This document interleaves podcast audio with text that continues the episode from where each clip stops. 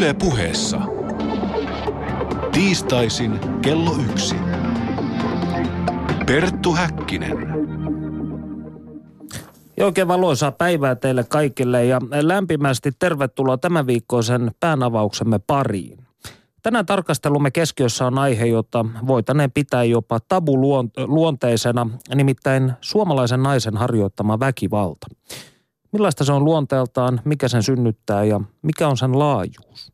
Aiheeseenhan liittyy paljon mystiikkaa ja psykoterapeutti Britt-Mari Perhentupa onkin todennut, että vihan ja väkivallan teoriat on rakennettu miehen aggressiota silmällä pitäen. Aiheesta kanssani keskustelemassa Maria Lindruus Maria Akatemiasta ja väkivaltaisen käytöksensä johdosta apua hakenut Satu. Lämpimästi tervetuloa lähetykseen. Kiitos. Kiitos. No, onko naisten tekemä väkivalta yhä yhteiskunnassamme tabu? Mitä te ajattelette? No mun mielestä ehdottomasti kyllä. Mä ajattelen, että, että, että pitkälti vallitsee ajatus siitä, että, että nainen on se sellainen hellä, hoivaa ja lämmin henkilö, jolta haetaan turvaa ja jota, joka jotenkin yli-ihmisenä hallitsee omia, omia, ja, omia tunteita ja peittää niitä omia, omia negatiivisia tunteitaan. Ja, ja jotenkin, että, että naista ja eritoten äitiä pidetään jotenkin hirviönä, jos se joutuu turvautumaan niin kuin jossakin tilanteessa kovakouraisuuteen tai väkivaltaan. Joo, ja ajattelisin myös, että äiti itse erityisesti pitää itsensä hirviönä silloin, kun näin on, että tuomitsee itsensä kyllä hyvin herkästi. Mä katson sitä per, semmoisesta perspektiivistä, että me on tehty tätä Demeter-työtä Maria Akatemiassa vuodesta 2003. Ja niinä alkuvuosina niin se tabu oli aikamoisen paljon suurempi kuin tänä päivänä. Että, Missä se näkyi? No se tuli esiin semmoisena mm, vastustuksena tavallaan, että ajateltiin hyvin pitkälti sitä, että, että tota, että, miehe, että, että mies on niin kuin väkivaltaisempi kuin nainen. Ja tämä vertailu teki sen, että ikään kuin naisen väkivaltaa ei saisi tulla näkyviin, että siitä ei pitäisi puhua. Ja, ja, tota, ja, ja nyt mun kokemus on se, että, että tota, parisuhden väkivallasta tänä päivänä voi puhua jo aika lailla mm. avoimesti. Mutta se, että se kohdistuu lapsiin, niin se on hyvin tabu ja hyvin vaikea aihe. No jos ajatellaan esimerkiksi 40-50 vuotta taaksepäin, jolloin ei välttämättä edes käytetty tällaista termiä kuin lähisuhde, väkivalta tai väkivalta, että ruumiillinen kuritus oli hyvin yleistä, ihmisillä saattoi olla hermo pinnassa ja he näyttivät fyysisesti ikään kuin tätä, niin onko myös aika muuttunut siinä mielessä, että näistä asioista puhutaan senkin takia nykyisin enemmän, koska jo, jollain tavalla ne koetaan tuomittavampina kuin ennen? Onhan esimerkiksi niin lainmuutoksissa tullut muutoksia tähän asiaan, että, että, että lasten fyysinen kurittaminen on kriminalisoitu 80-luvun alkupuolella. Että tokihan se on muuttanut sitä. Joo, ja paljon huomaa sitä, niin kuin, että, tai, että ilman muuta äidit ja naiset on ymmällään sen asian kanssa ja miksei miehetkin, niin, niin tota, että, että miten nyt sitten toimitaan, kun ne edelliset sukupolvet on toiminut ja, silloin, e, e, ja myöskin puolustavat niin kuin niitä omia mm. vanhempiaan vaikkapa, että, että, tota, että silloin se, se oli ihan tavallista. silloin. Joo, niin. kyllä. Mm.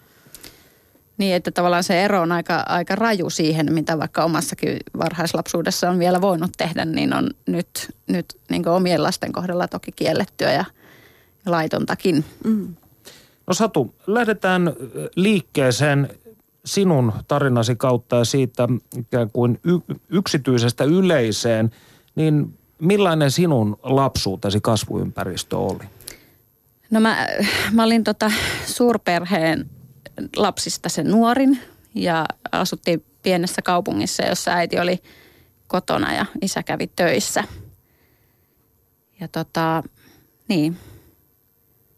Ja meidän, meidän perheessä ei, ei puhuttu tunteista, eikä niitä oikeastaan kunnolla saanut olla olemassakaan. Mm. Eli hyvin tällainen, voisiko sanoa, sulkeutunut ilmapiiri. Kyllä, kyllä. Että, että että meidän perheessä se, joka käytti enemmän väkivaltaa, oli isä. Ja sekin niin humalatilassa näytti, että se oli tavallaan se kanava, jolloin ne aggressiot tuli esille. Kohdistuiko tämä väkivalta sitten lapsiin vai äitiin vai sekä että? Oliko se fyysistä vai henkistä luonteelta? Öö, se oli sekä että se oli fyysistä ja henkistä ja se kohdistui pääsääntöisesti äitiin, mutta kyllä me lapsetkin siitä saatiin osamme. Miten äiti sitten, oliko äitisi väkivaltainen? No siis myö, aikaisemmin ajattelin ennen jotenkin omia prosessejani, että äitini ei ollut väkivaltainen, mutta sitten minä tajusin, että, että ehkä elämäntilanteen raskaudesta johtuen hän, hänen käytöksensä ehkä oli sitten sellaista henkistä jossain määrin. Ilkeyttä vai? Ehkä kykenemättömyyttä kohdata lasten tarpeita ja ottaa tunteita vastaan, että niitä olisi saanut ilmastakaan. Mm.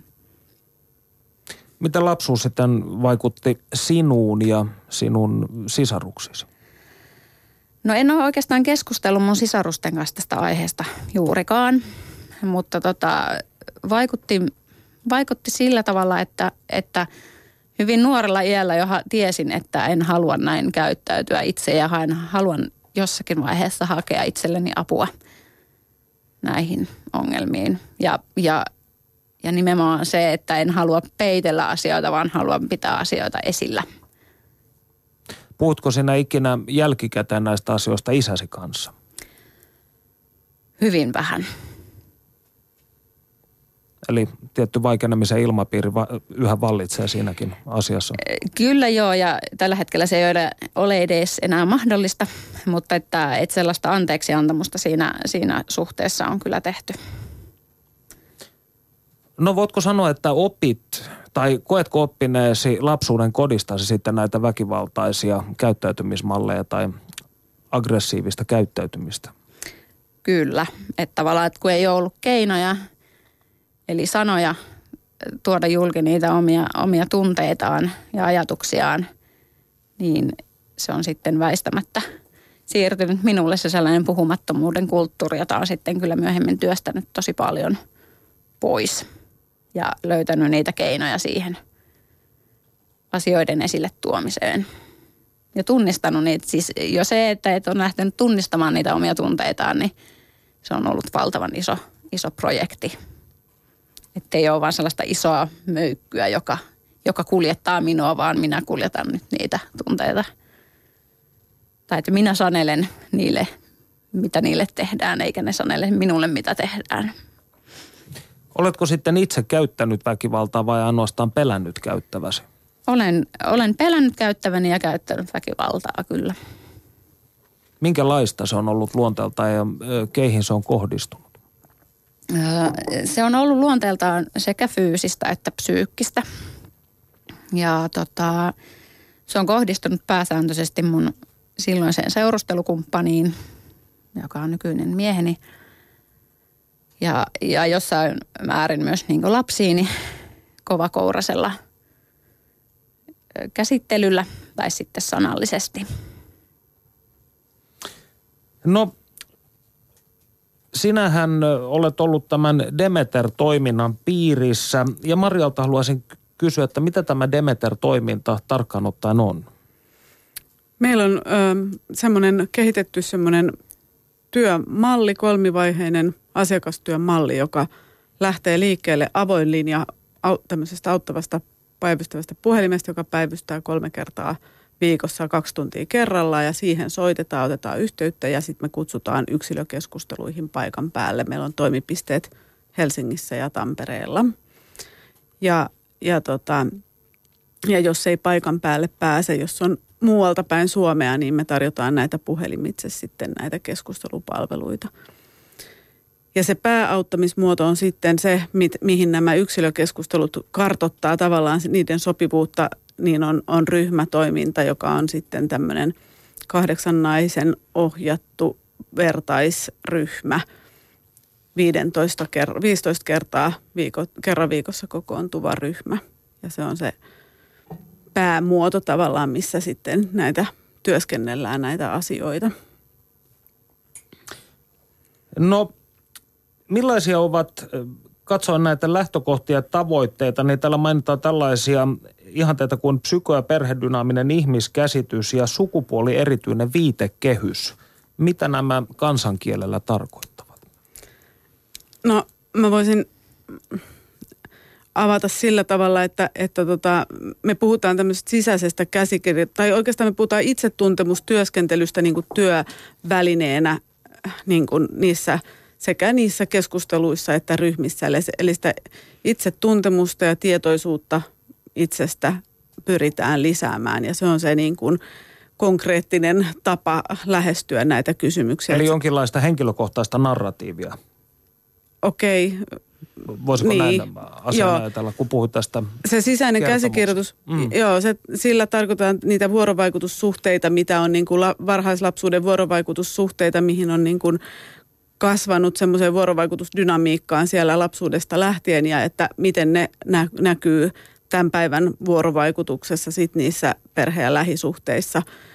Ja, ja tota, ja, ja miten niitä voi muuttaa sitten, kun niitä huomaa tai miten niihin voi reagoida, kun niitä tieto, tiedostaa, että, että ei tarvi olla. Just tämä oli musta tosi hyvä, mitä Satu sanoit siitä, siitä tunnemöykystä myös, eli tämä tunnetietoisuus on myöskin hyvin tärkeä osa sitä itsetuntemustyöskentelyä, että, että kumpi on niin kuin – isäntä ja kumpi on renki, että, että kuka ohjaa toimintaa, että onko se hallitsematon möykky vaan sisällä, joka, jota sitten räiskyy ulospäin, miten sattuu tai mikä nyt sattuu olemaankaan sen käsikirjoituksen mukaista tai sen hetkisen impulssin mukaista ja vai, vai sitten pystyykö sinne niin kuin ajatus tulemaan väliin ja, ja, ja niin kuin vaikuttamaan siihen omaan toimintaansa. Eli se, ne lähtökohdat ja tavoitteet liittyy tietysti siihen väkivallan vähenemiseen ja päättymiseen sitten toivon mukaan ja, ja myöskin sitten näihin yhteiskunnallisiin kysymyksiin, tähän tabun rikkomiseen ja muuhun, että, että ja semmoiseen ennaltaehkäisyasenteeseen niin kuin sukupolviketjussa myös eteenpäin, että, mm. että, että se ajatus, että se sukupolvien ketju just mitä Satu kuvasit sitä omaa perhettä kanssa, että se niin kuin, että se tunneperimä tavallaan, että sen, siihen on mahdollisuus vaikuttaa ja sen, se on mahdollisuus katkaista ja toimia iki omalla – tavalla, omalla vanhemmuuden tavalla, sellaisella tavalla, missä itse voi olla tyytyväinen ja mitä itse voi arvostaa itsessään. Miten nämä käyttäytymismallit sitten, miten ne heijastuvat ikään kuin lapsuuden, lapsuudessa opitut käyttäytymismallit, niin miten ne heijastuvat tällaiseen aikuiselämään noin kon- konkreettisella tasolla, että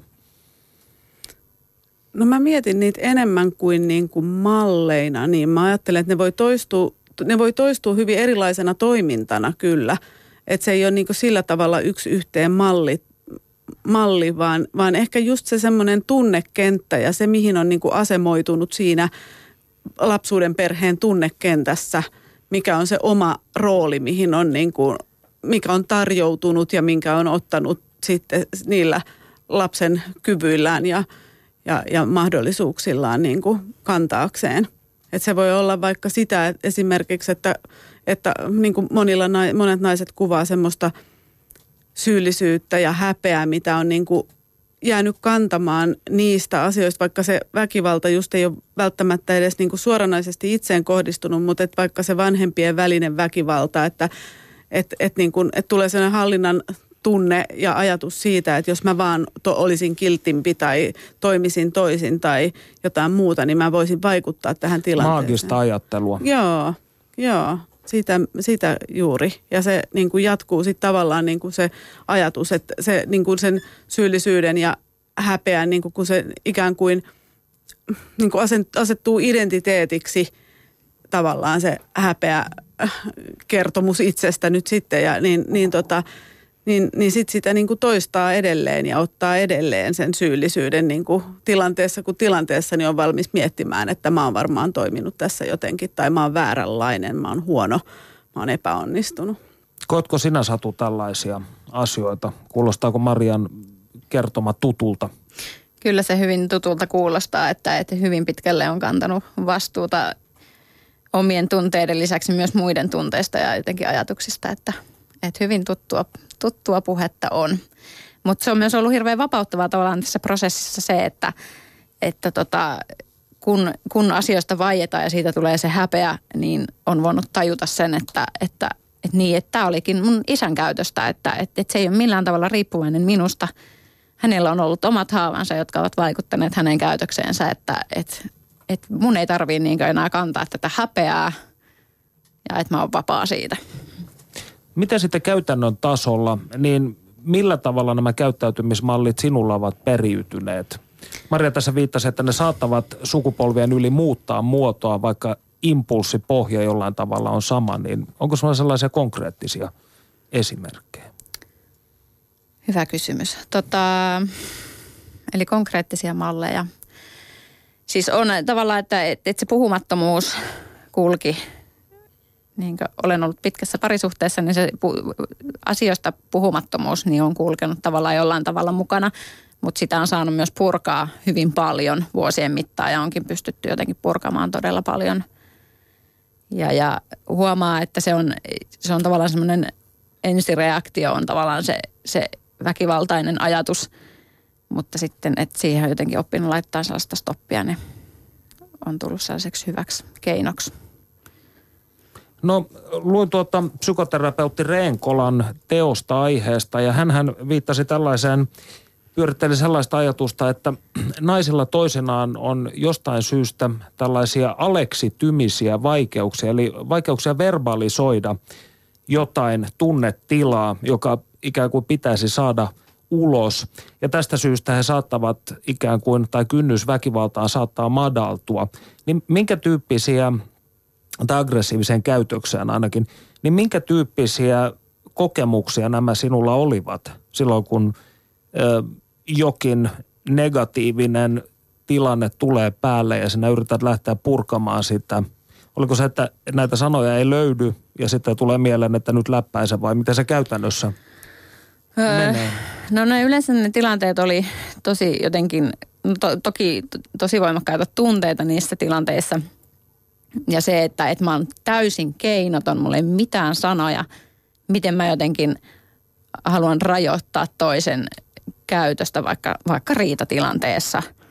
Ja, ja sitten just joku tönäsy tai läppäsy on niin sitten pysäyttänyt sen tilanteen niin ihan täysin.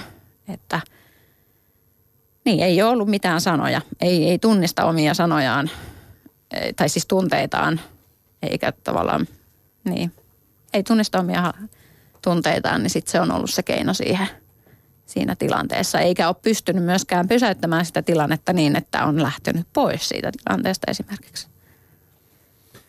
No Maria, jos ajatellaan tilastojen valossa tai näin, niin kuinka suuri merkitys perhetaustalla ja sosiaalisilla olosuhteilla on siihen, että väkivaltainen käytös periytyy tai väkivalta, käytös, äm, ikään kuin väkivaltaisen käyttäytymisen kynnys madaltuu.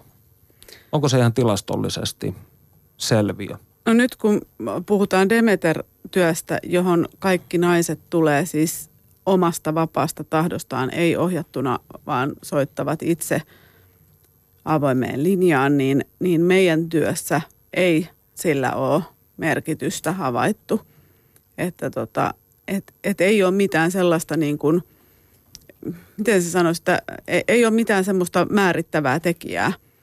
Eikä kaiketi tutkimusten mukaan myöskään Suomessa ylipäätään sillä, sillä sosiaaliluokalla ole, ole erityistä merkitystä. Mm. Ja tällaista kausaalisuudetta kuin isä löi, minä lyön, niin ei ole mitenkään aukottomasti löydetty.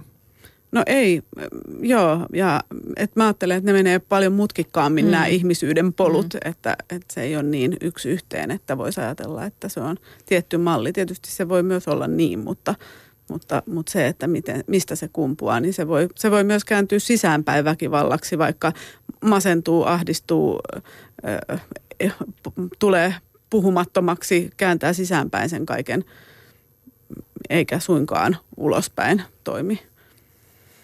Ja tavallaan mitä itse olen oppinut tästä aiheesta näin niin käytännön kautta, niin tokihan ei ole kyse siitä, että, tai että, että jokaisessa perheessä olisi isä tai äiti käyttänyt lapsia kohti väkivaltaa, vaan että ehkä se on ollut sellainen kiltin tytön syndrooma, että ei ole saanut olla Tai että on pitänyt olla sellainen kiltti reipas pikkutyttö, jonka tunteet ei ole saanut olla esillä ja olemassa.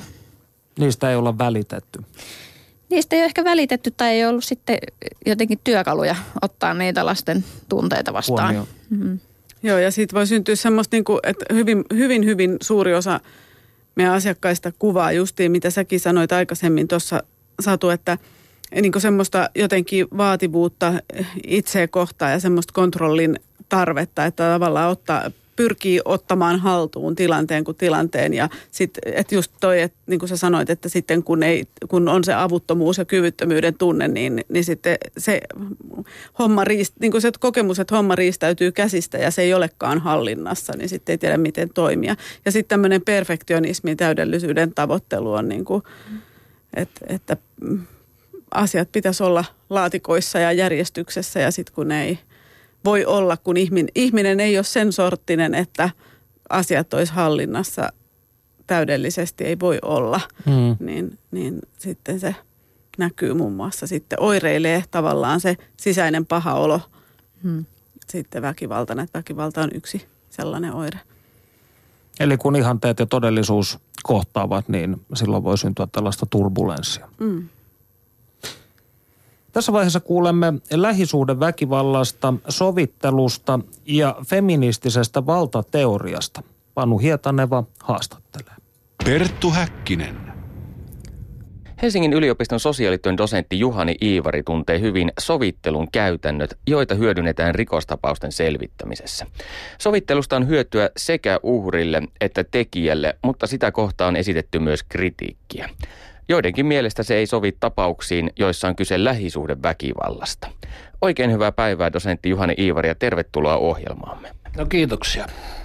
Miksi sovittelu on mielestäsi erityisen hyvä tapa selvittää rikoksia? No se on siis tietyissä rikoksissa mainio menettely, siis sellaisissa, joissa ihmiset voivat osallistua siihen vapaaehtoisesti ja ymmärtää sen toiminnan merkityksen, ja se tapaus ei ole ihan hirvittävä. Siis tällä tavalla voidaan huomattavasti helpottaa ihan jo henkisellä tasolla vahingonkärsijän asemaa, mutta myöskin rikoksen tekijän tilannetta voidaan parantaa tällä. Ja toinen juttu on sitten tietenkin se, että tämähän hyödyntää oikeuslaitosta koska ei tarvitse enää tuomioistuimessa välttämättä käsitellä sitä asiaa lainkaan niin monimutkaisella tavalla kuin normaalisti joudutaan käsittelemään. Siis tämä yksinkertaistaa tätä, tätä oikeudenkäyntiä myöskin. No tämä tarkoittaa myöskin sitten sitä, että osa tapauksista ei mene ollenkaan oikeuskäsittely, jotka ovat siis lievempiä rikostapauksia, niin niissähän tämä prosessikustannus on huomattava. Ja on laskettu kaikkinensa karkeasti, että sovittelu on vain neljäs osa niistä kustannuksista, joita tämän tapauksen oikeuskäsittely vaatisi. Eli tässä on siis taloushyöty ja prosessihyöty ja osapuolten itsensä saama hyvä mielihyöty. Millaisiin rikoksiin sovittelu sitten sopii? No sovittelu sopii oikeastaan melkein laidasta laitaan siis sellaisia rikoksia, joissa, joissa niin kuin, lakihan se määrittelee, joissa niin kuin osapuolet ymmärtävät sen menettelyn tarkoituksen ja osallistuvat siihen vapaaehtoisesti. Ainoastaan äh, laki sanelee tiettyjä rajoituksia läheisyyden väkivaltarikosten sovitteluun ja lapsiin kohdistuviin rikoksiin. Siis läheisyyden väkivaltan sovittelussahan siis poliisi ainoastaan tai syyttäjä voi päättää sen tapauksen lähettämisestä sovitteluun, eli harkintaa siinä vaiheessa, ja sitten lapseen kohdistuvassa väkivallassa sellaista rikosta ei siis saa lainkaan sovitella. No tietenkin sitten on, on myöskin sellaisia, paljon sellaisia rikoksia, niin sanottuja vaarantamisrikoksia, rattijuoppouksia, liikenneturvaan liittyviä, jossa niin sanottua toista selkeä osapuolta ei ole, niin semmoisissa tapauksissa on tavattoman vaikea järjestää mitään sovitteluistuntoa. Joidenkin ihmisten mielestä sovittelu päästää tekijän liian helpolla. Mitä vastaat heille? Sanoisin, että hyvin monessa tapauksessa päinvastoin. On kova paikka tekijälle tulla kohtaamaan esimerkiksi väkivaltarikoksessa se henkilö, jota hän on lyönyt, hakannut tai jotenkin muuten kohdellut väärin. Myöskin ihan esinevahingoissa vastaavalla tavalla siis tämä häpeän ja syyllisyyden kokemus on monesti niin voimakas, että se kohtaaminen sinänsä on kova prosessi siis henkisesti ja mä sanoisin, että saattaa olla, että moni pääsisi niin kuin tässä mielessä tuomioistuin käsittelyssä vähemmällä. Mitä hyötyä yksilön kannalta tästä sovittelusta on? No se henkinen helpotus siinä, siinä on. Sitten tämä on myöskin nopeampi käsittely. Ei tarvitse odottaa vuositolkulla tai, tai kuukausitolkulla sen asian tulemista oikeuteen, mikä jännittää ja pelottaa jo e-, etukäteen. Siis siinä on tämä relax tämä helpotuksen kokemus siinä on se kaikkein merkittävin, mutta sitten tietysti myös, että e, sovittelun kautta on laskettu nimittäin, että vahingon kärsijät saavat paremman korvauksen – kuin mitä oikeusprosessissa ja kenties saisivat. Siis pieniä eroja on, ei mitään valtava suuria, mutta että, ja sitten se vahingonkorvaus myöskin, nimittäin 80-90 prosenttia näistä sopimuksista täytetään kun ne panevat siihen nimensä alle nämä osapuolet. Se lujittaa sen sopimuksen arvoa molempien osapuolten katsannossa, jolloin tulee myöskin moraalinen velvollisuus täyttää se sopimus, jonka minä olen itse allekirjoittanut. Se on aivan toinen asia. Tuomioistuimen sopimuksesta tai vahingonkorvausmääräyksistä vahingon kärsijä saa yleensä korvauksen vain 15 prosentissa tapauksista oikeuden päätöksistä. Tässä tämä korvaus ja sopimuksen täyttämisaste on siinä 75-85 prosentin välillä. Ja se erohan on huomattava tässäkin suhteessa. Eli kun asiasta sovitaan kasvotusten, niin sopimuksesta pidetään useammin kiinni? No se on ihan selvä asia. Silloin kun tämä sovittelu käynnistettiin Suomessa, niin me saimme Kanadan kokemuksesta juuri tämän tiedon – että tämä sopimuksen täyttämisaste on niin merkittävän suuri. Ja tämähän oli yksi sellainen niin kuin myöskin markkinointikeino e, e, e, tuota viranomaisten suuntaan, että tällä tavalla voidaan auttaa vahingon kärsinyttä. Ja, ja puhumattakaan sitten tästä henkisestä hyvinvoinnista, jonka siis hyvä sovittelu saattaa tuottaa. Sovittelu perustuu niin kutsuttuun restoratiiviseen oikeuden ideologiaan. Mitä se tarkoittaa? Restoratiivinen oikeus, oikeastaan se on määritelty aika, aika tiukasti. Sitähän sanotaan myöskin korjaavaksi oikeudeksi, jos se käännetään suomeksi. Siis eh, osapuolet tapaavat koulutetun vapaaehtoisen sovittelijan välityksellä ja hänen johdollaan käyvät sitten vuorovaikutukseen ja sitten tämän kautta eh, löytävät ratkaisun tähän, tähän asiaansa. Siis on, on yksinkertaisesti, tästä on kysymys restauratiivisessa oikeudessa. Perttu Häkkinen. Olet kirjoittanut rikoksen torjuntaan ja kriminaalipolitiikkaa käsittelevän haastellehteen artikkelin lähisuuden väkivallasta, sen sovittelusta ja feminismistä, mutta ennen kuin menemme syvemmälle tähän aiheeseen, niin mitä tarkoitetaan tarkalleen lähisuuden väkivallalla? Siinä oikeastaan on kolmenlaista määrittelyä. Siis ensimmäinen on tämä niin sanottu parisuuden väkivalta, joka tarkoittaa siis sitten sovittelutapauksena siis näiden aviopuolisoiden tai avopuolisoiden välisen eh, väkivallan sovittelua. No sitten toinen käsite on perheväkivallan sovittelu, jolloin siis laajempi piiri perheen sisältä, myöskin lapset voivat tulla, tietyn ikäiset tietenkin, ei ihan pienet, voivat tulla tähän e, tuota mukaan, tai ylipäätään, jotka asuvat samassa ruokakunnassa, sanotaan näin, voivat tulla tässä sovittelun osapuoliksi.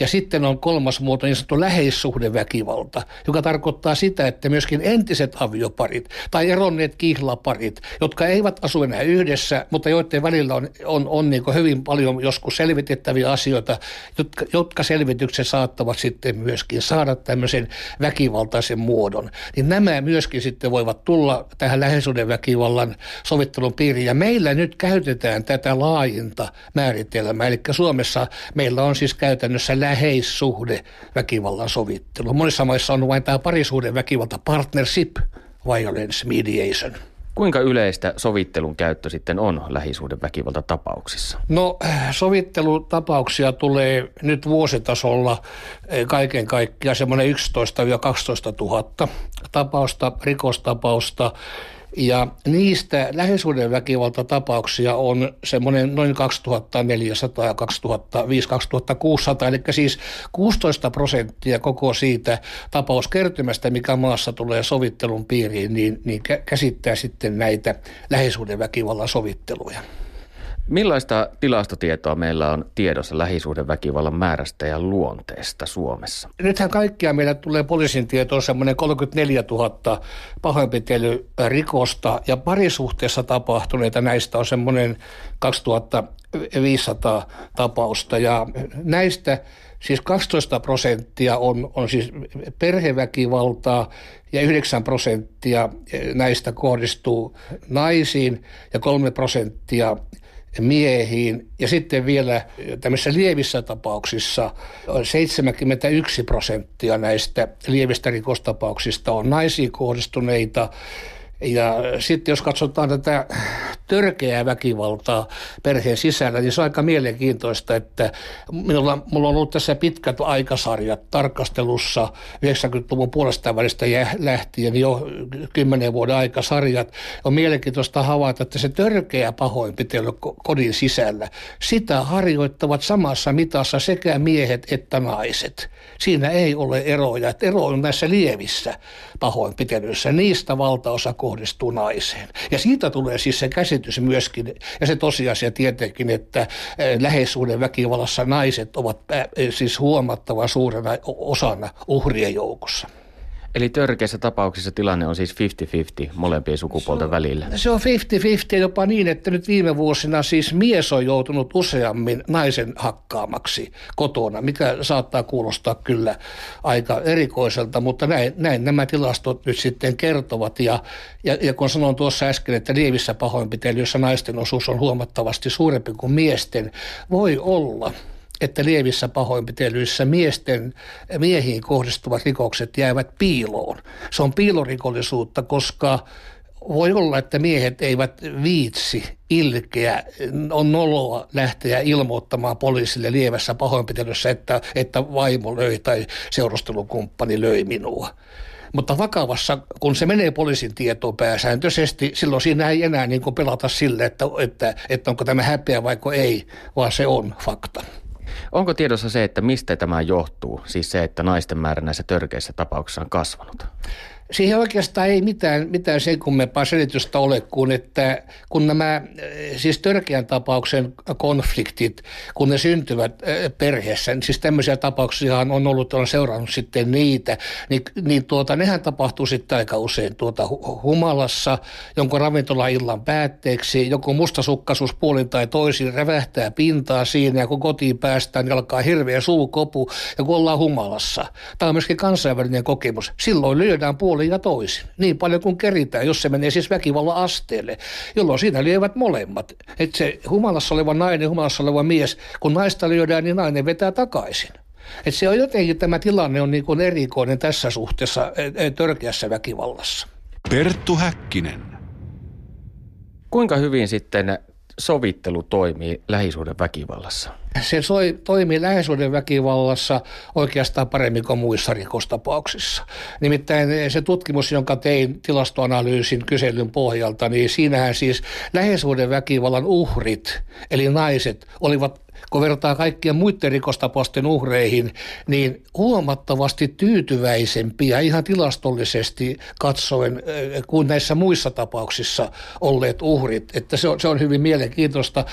Ja siihen selitys saattaa olla se, että tämä, tämä lähisuhdeväkivaltahan on ollut suuren oslasin alla. Sitä vastaan on toistuvasti hyökätty ja se on haluttu kieltää. Niin nyt eh, sovittelussa Suomessa tässä eh, eh, rikostyypissä on sovittelijat koulutettu erikseen ja huolellisesti. He ovat saaneet peruskoulutuksen ja täydentävän koulutuksen ja syventävän koulutuksen. Ja on hyvin voimakkaasti tähdennetty siis näiden tapausten sovittelujen tuota tarkkuutta tarkkuutta ja tärkeyttä ja huolellisuutta. Ja sitten vielä näissä tapauksissa monesti on siis tämä sovittelutoimiston työntekijä, eli sovittelun ohjaaja mukana niin kuin tavallaan varmistamassa sitä, että kaikki menee niin kuin asianmukaisessa järjestyksessä ja hyvän, hyvän, hyvän sovittelutavan mukaan. Toisin sanoen siis tämä huolellisuus merkitsee, tarkoittaa, selittää sitä, että se, sen rikoksen sovittelun kokemukset ovat positiiviset. Lähisuhdeväkivallan sovittelua kohtaan on esitetty myös kritiikkiä. Millaista se on ollut? Sitä tulee lähinnä tuota naisliikkeen taholta ja, ja siinä on keskeisenä lähtökohtana se, että siis sovittelu hämärtää tämän lähisuhdeväkivallan rikosluonteen. Se tekee siis siitä vain tämmöisen sosiaalisen ongelman joka voidaan niin vuorovaikutusmenetelmin ratkaista. Ja sitten jääkin tästä syystä varsinainen rikostapaus siinä asiassa käsittelemättä. Se on niin yksi sellainen keskeinen kritiikki, joka tulee naisliikkeen suunnalta.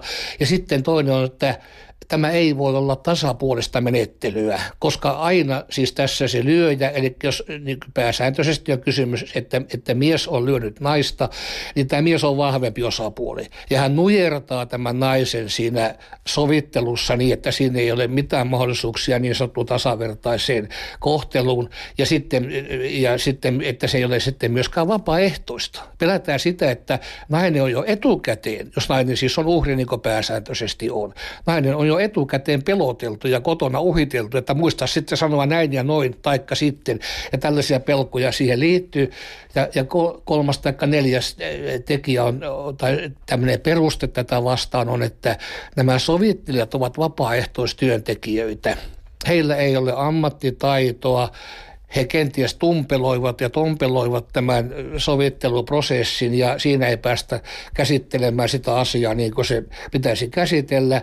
Ja sitten myöskin eh, naisliikkeen suunnasta lähisuuden väkivallan sovittelua arvostellaan siinä, että viranomaisetkaan eivät noudata siis eh, eh, rikossovittelulaissa olevia säännöksiä siitä, että toistuvaa väkivaltaa ei saa lähettää sovitteluun, vaan lähettävät myöskin, niin kuin, myöskin toistuvaa väkivallan tapauksia sovitteluun. Siis tämmöisestä kokonaisuudesta suurin piirtein tämä, tämä kritiikki, kritiikki koostuu. Mitkä tahot tätä sovittelua erityisesti kritisoivat? Siinähän nyt on tämä naisjärjestöjen toiminta, esimerkiksi Naisasialiitto Unioni ja sitten Amnesty Internationalin naisjärjestö Nytkis.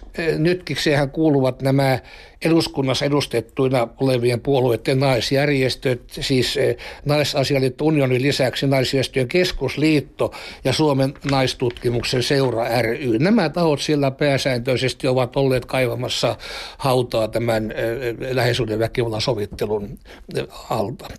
Sinun mielestäsi tämä kritiikki on ongelmallista, koska se on politisoitunutta. Kerrotko hieman tästä?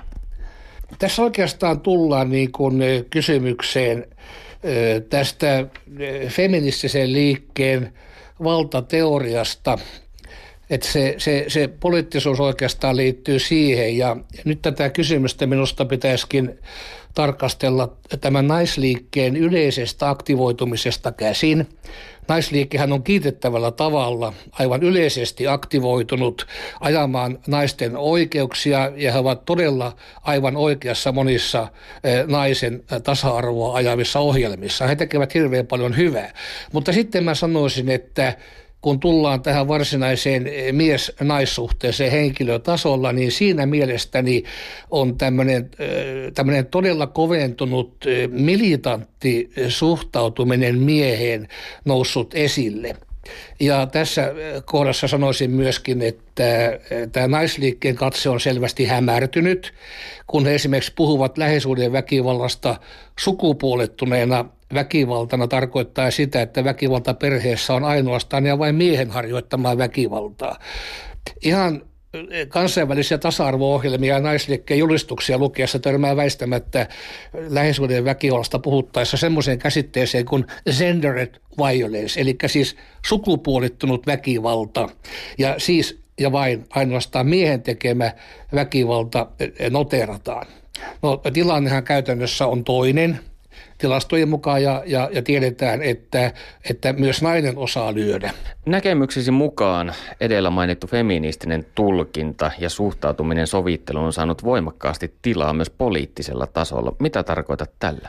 No Jyrki Kataisen edellisen hallituksen ohjelma, siis sinnehän naisjärjestöt Suomessa siis loppasivat sitä ohjelman tekemistä, niin tuota, siis pyrkivät siihen, että lähisuuden väkivallan sovittelu kiellettäisiin tykkänään, mutta kun he eivät saaneet tätä tavoitetta läpi, niin sitten he pyysivät, että sitä rajoitetaan. Ja niin sitten kirjattiin tähän Kataisen hallituksen ohjelmaan, että, että sitä pitää rajoittaa, ja sitten siihen on vedottu koko ajan ja edelleenkin ajetaan sitä samaa asiaa. Ja sitten valtion neuvoston periaatepäätöksessä tasa-arvo-ohjelmasta 2012-2015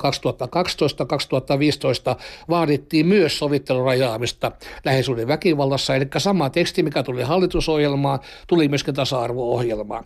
Ja sitten vielä tuota tähän Suomen sisäisen turvallisuuden ohjelmaan 2012 läheisyyden väkivallan sovittelu ei mainita sanallakaan, vaikka siinä kyllä mainitaan sovittelun hyvin sopivan nuorten rikoksen tekijöihin. Mutta sovittelu ei ole niin olemassakaan. Ja samoin sosiaali- ja terveysministeriön naisiin kohdistuvan väkivallan vähentämisohjelmassa sovittelu ei mainita sanallakaan. Kaikkea muuta siellä mainitaan, mutta tätä, joka kaikkein tehokkaimmin vaikuttaa läheisyyden väkivaltaa ehkäisevästi, niin sitä ei edes mainita siellä. Sehän on selvä kannanotto. Ja nyt kun valmisteltiin tämä uhridirektiivi, EU, joka nyt on ratifioitu, ja Istanbulin sopimus naisten ihmisoikeuksista, kun sitä valmisteltiin molemmissa näissä kansainvälisissä e, tuota, e, vaikuttamisyhteyksissä, niin suomalainen naisliitto pyrki siihen, että, tai naisliike, se ääriliike, ei kaikki naiset, naisorganisaatiot, mutta naisjärjestöjen ääripäät pyrkivät siihen, että sovittelu kiellettäisiin kokonaan. No he eivät, siinä, eivät onneksi siinä onnistuneet. Perttu Häkkinen. Näin siis dosentti Juhani Iivari, Panu Hietaneva haastatteli. Tänään puhumme suomalaisen naisen harjoittamasta väkivallasta. Studiossa Perttu Häkkinen, Maria Akatemia, Maria Lindruus ja Satu. Jos teillä on kysyttävää tai kommentoitavaa, tehkää se huutolaatikossa osoitteessa www.yle.fi kautta puhe. No, ö, Satu, tässä äsken ö, Iivari totesi tästä, että viittasi siihen, että aika suuri osa tästä lähisuuden väkivallasta saattaa olla niin sanotusti näkymätöntä. Niin oliko näin myös sinun kohdallasi? Ilmoititko sinä tai puolisosi ikinä poliisilla asiasta? Ja kun kysyt, niin, niin eipä tullut koskaan edes varmaan kummallekaan mieleen ilmoittaa siitä poliisille. Että et, et ajattelen, että se, vaikka puhunkin omasta väkivaltaisuudesta, niin että, että se ei ehkä ollut niin rajua, että olisi tarvinnut turvautua virkavallan apuun – ja myöskin se, että, että, että meillä oli ehkä sit niissä tilanteissa niin mun löydetty muita keinoja niin pysäyttää se tilanne. Että et, et, meillä esimerkiksi alkoholilla ole koskaan ollut osuutta asiaan, että se ei ole niin kuin, että, että se tapa, on tapahtunut aina jotenkin selvinpäin. Missä tilanteessa sinä sitten ymmärsit, että sinä tarvitset apua? Öö, Mä luulen, että mä oon ymmär- tajunnut sen aika varhain. En vaan ole ikään kuin tiennyt, että mitä kautta, mutta sitten aikuisiellä varhais, tai siis nuorena aikuisena ymmärsin, että, että, että tähän, tähän ongelmaan mä haluan apua. Ja ylipäätään näihin, mitä mun perhepiirissä on tapahtunut, niin haluan niitä joskus käsitellä. Ja, ja vuosia sitten opiskelujen ohella tutustuin Maria Akatemian työhön ja mä ajattelin jo silloin, että että että, että ton avun piiriin mä haluan joskus mennä. Ja sitten ö, oman psykoterapian päätyttyä ajattelin, että nyt on aika ja tila niin tälle. Koska en, en kokenut, että, että sain psykoterapiasta tarpeeksi apua juuri tähän ongelmaan. Että, että tokihan se varmaan oli hyvä pohjaa sille – sille prosessille, mutta, mutta näin.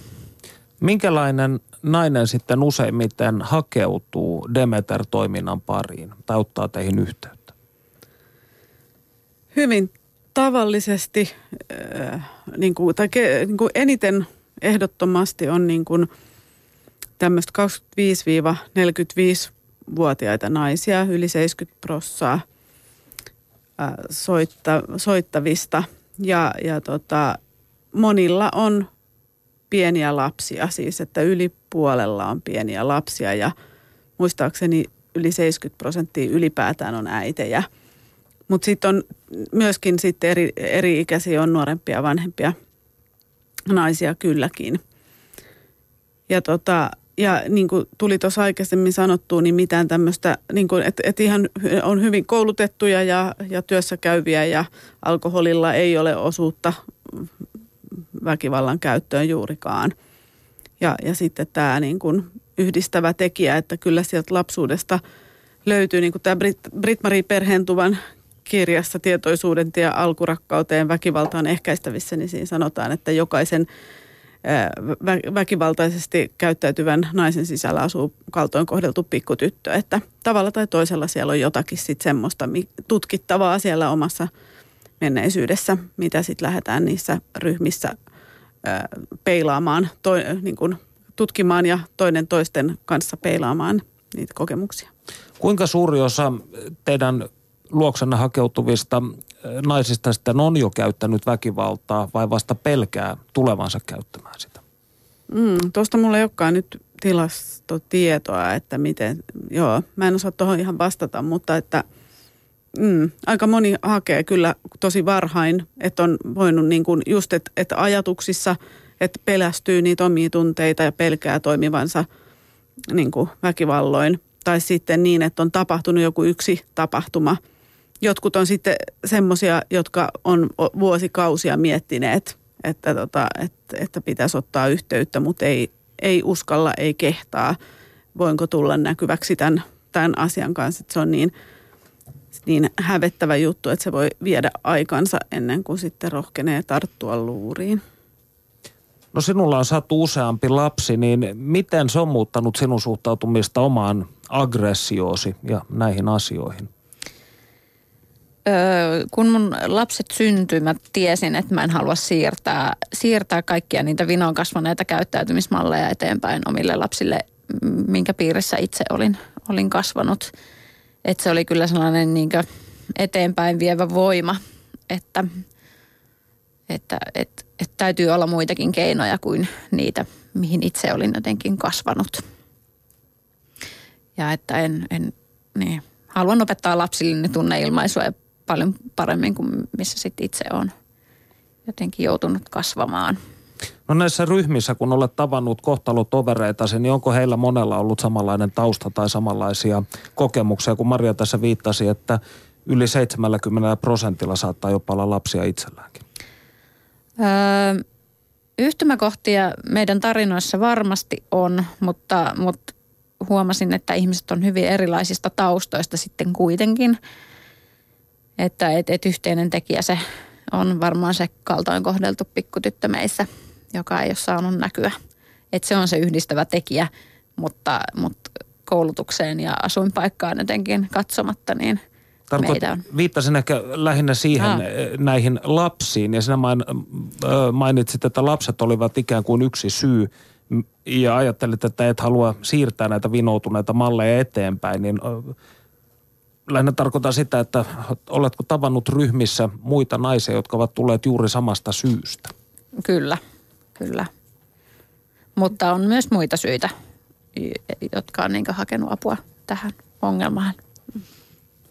Joo, voin vahvistaa ihan, että, että, var, että näin juuri, että monesti ne lapset on sitten se viimeistään se tekijä tavallaan, joka pistää liikkeelle naisen, että – että, sitä, että se mitä alus puhuttiin siitä hirviöäidistä, niin, niin tota, hmm. sitten kun sen tunnistaa itsessä sen puolen, mikä tietysti jokaisessa äidissä on olemassa tavalla tai toisella, niin, niin, tota, niin sitten se voi sysätä liikkeelle sitten.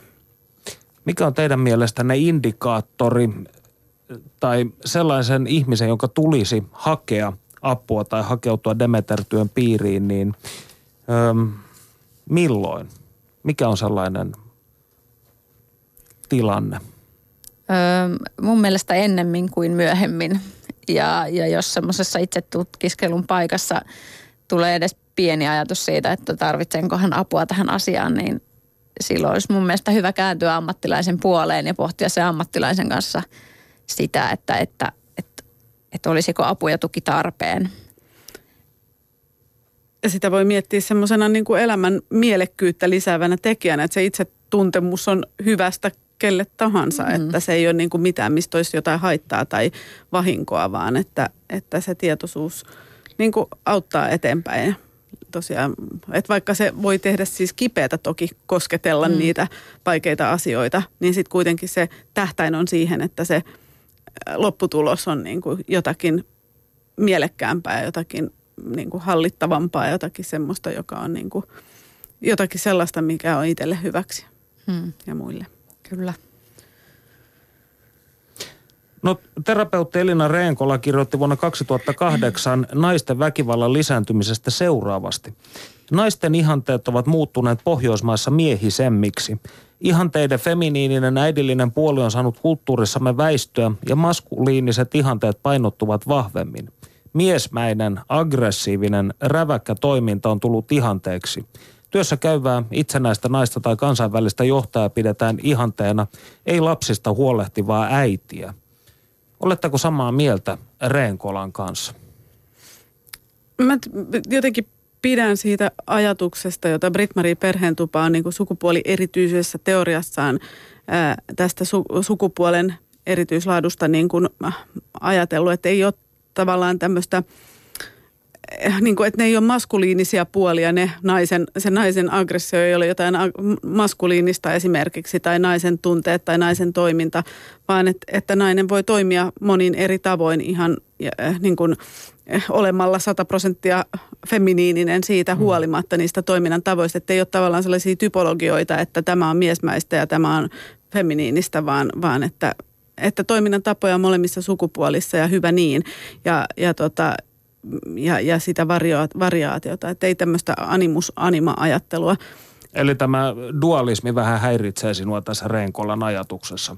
Niin, mä kallistun itse, että mä oon, oon tykästynyt siihen teoriaan mieluummin ja se puhuttelee mua mieluummin. Ja Maria Akatemiassa sitä sillä tavalla niin kuin pyritään sen mukaisesti – toimimaan kaikessa työssä. Ja sitten mä jotenkin yleisesti ajattelen sitä, niin kuin, että mitä nämä on nämä ihanteet ja muuta, että miten niin kuin, jos mä nyt mietin Maria Akatemian perustehtävää nostaa sitä ihmisyyttä esiin, että se ihmisyys on niin kuin unohtunut. Että varmasti näitä vaatimuksia ja ihanteita on, on ihan sukupuolesta riippumatta mm. ja me eletään sellaista teho, tehokkuusvaatimusyhteiskuntaa ja suori, suorituskeskeisyyttä ja just hallintapyrkimystä ja, ja niin kuin – että, että ihmisyydestä on tehty konemaista, robotisoitunutta ja, ja siitä tämä perfektionismi ja vaativuus sitten syntyy, että, että ihminen ei vaan ole sen kaltainen ja sitten meidän tarvii pyrkiä nostamaan niin kuin näkyväksi se, minkälainen ihminen on, että se ei ole niin kuin totta eikä mahdollista eikä edes tavoiteltavaa. Eli näkisit, että koko yhteiskunta on tietyllä tavalla sairas? No niin, sillä, sillä tavalla vääristynyt ainakin se ajatus, että meillä on niin paljon tapahtunut lyhyessä ajassa, että tota, et ei ihme, että, että se on niinku, tavallaan niin kuin, että ei ihme, että niin käy ihmiselle, että sitä sitten samastuu niihin koneisiin ja, ja, ja tota, hetkeksi aikaa. Mutta sitten on, niinku, sit on hyvä muistaa se oma ihmisyytensä ja nostaa se uudestaan niinku tapetille ja, ja, ja elää sen ihmisen, niinku, ihmisen osaa. Mitä sinä ajattelet tästä asiasta, Satu? Öö, monenlaisia ajatuksia. Jotenkin tuntuu, että myös tämä aika, aika niin, niin, tai tässä ajassa on nostettu tosi paljon näitä naisten, naisten väkivaltatapauksia pintaan, että, että jotenkin aika on otollinen, että niistä voidaan keskustella. Että ihan taatusti on, on niin kautta maailman sivun naisten käyttäytymisessä ollut, ollut tällaista aggressiivista käyttäytymistä tai miksi sitä sitten haluaa jotenkin kutsua. Ja sitten asioita tietenkin on kriminalisoitu. Ja jotenkin se, että, että tässä ajassa naisilla on jotenkin tilaa olla nainen hyvin monella eri tavalla, että, että ei ole vain jotenkin se essu päällä hellojen ääressä. Kodin hengätär Kodin hengätär, että, että, että voi jotenkin ilmasta itseään monessa suhteessa. Ja myöskin, että on sitten tullut tilaa näille tunteille ja tunteiden näyttämisille ehkä enemmän. Sitten tekee mieli mm. vielä lisätä jotenkin siihen aggressioon, että sehän on hyvin hyödyllinen mm. voima. Mm. Että se ei ole... Et, et, ei Riippuu, ole... mitä se kanavoi. Joo, just näin. Että sitä tarvitaan. Se on elämänvoima kasvuvoima. Tällaista mietin, kun Descarteshan aikanaan sanoi, että sielulla ei ole sukupuolta. Ja sinä vähän niin kuin viittasit mielestäni samaan siihen, että on ikään kuin outo tulkinta se, että aggressiivinen nainen käyttäytyy jotenkin maskuliinisesti, niin kiinnostaa kuitenkin se, että onko teidän mielestänne maskuliinisen aggression ja feminiinisen aggression välillä tai miesten ja naisten väkivallalla jotain laadullisia eroja? Näyttäytyvätkö ne eri tavalla? Tiedän, ei. tämä nyt ei ollut mikään helppo kysymys, mutta... tota, nopeasti ajateltuna ei ehkä mun mielestä ole. Tai että, niin. Tätä pitäisi perustellakin jotenkin. Onko sulle jotain, no mä, Maria?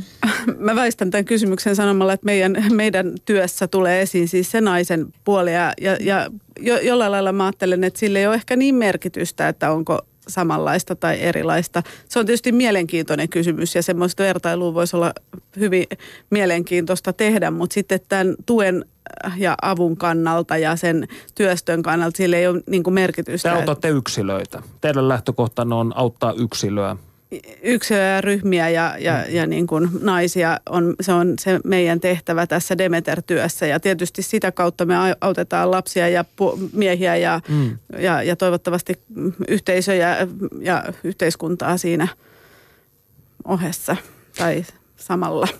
Valitettavasti aikamme alkaa tuota pikaa loppua ja yksi sellainen asia kuitenkin, mikä tietysti pitää kysyä, että onko tämä Demeter-työ auttanut sinua? Oletko sinä Satu päässyt ö, sinuiksi tunteittesi kanssa enemmän?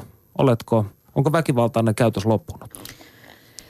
No siis olen saanut apua ehdottomasti ja, ja muutenkin haluaisin kuitenkin sanoa sen, että et, et kukaan ihminen ei pysty ihan sataprosenttisesti muuttumaan, mutta omia käytösmalleja pystyy paljon muuttamaan ja kantamaan vastuuta siitä, mitä tekee ja mitä ei tee ja myöskin ajattelen, että, että jos tämä asia tulee mun lasten kanssa joskus vastaan, niin sitten mulla on nyt työkaluja käsitellä heidän kanssa tätä asiaa.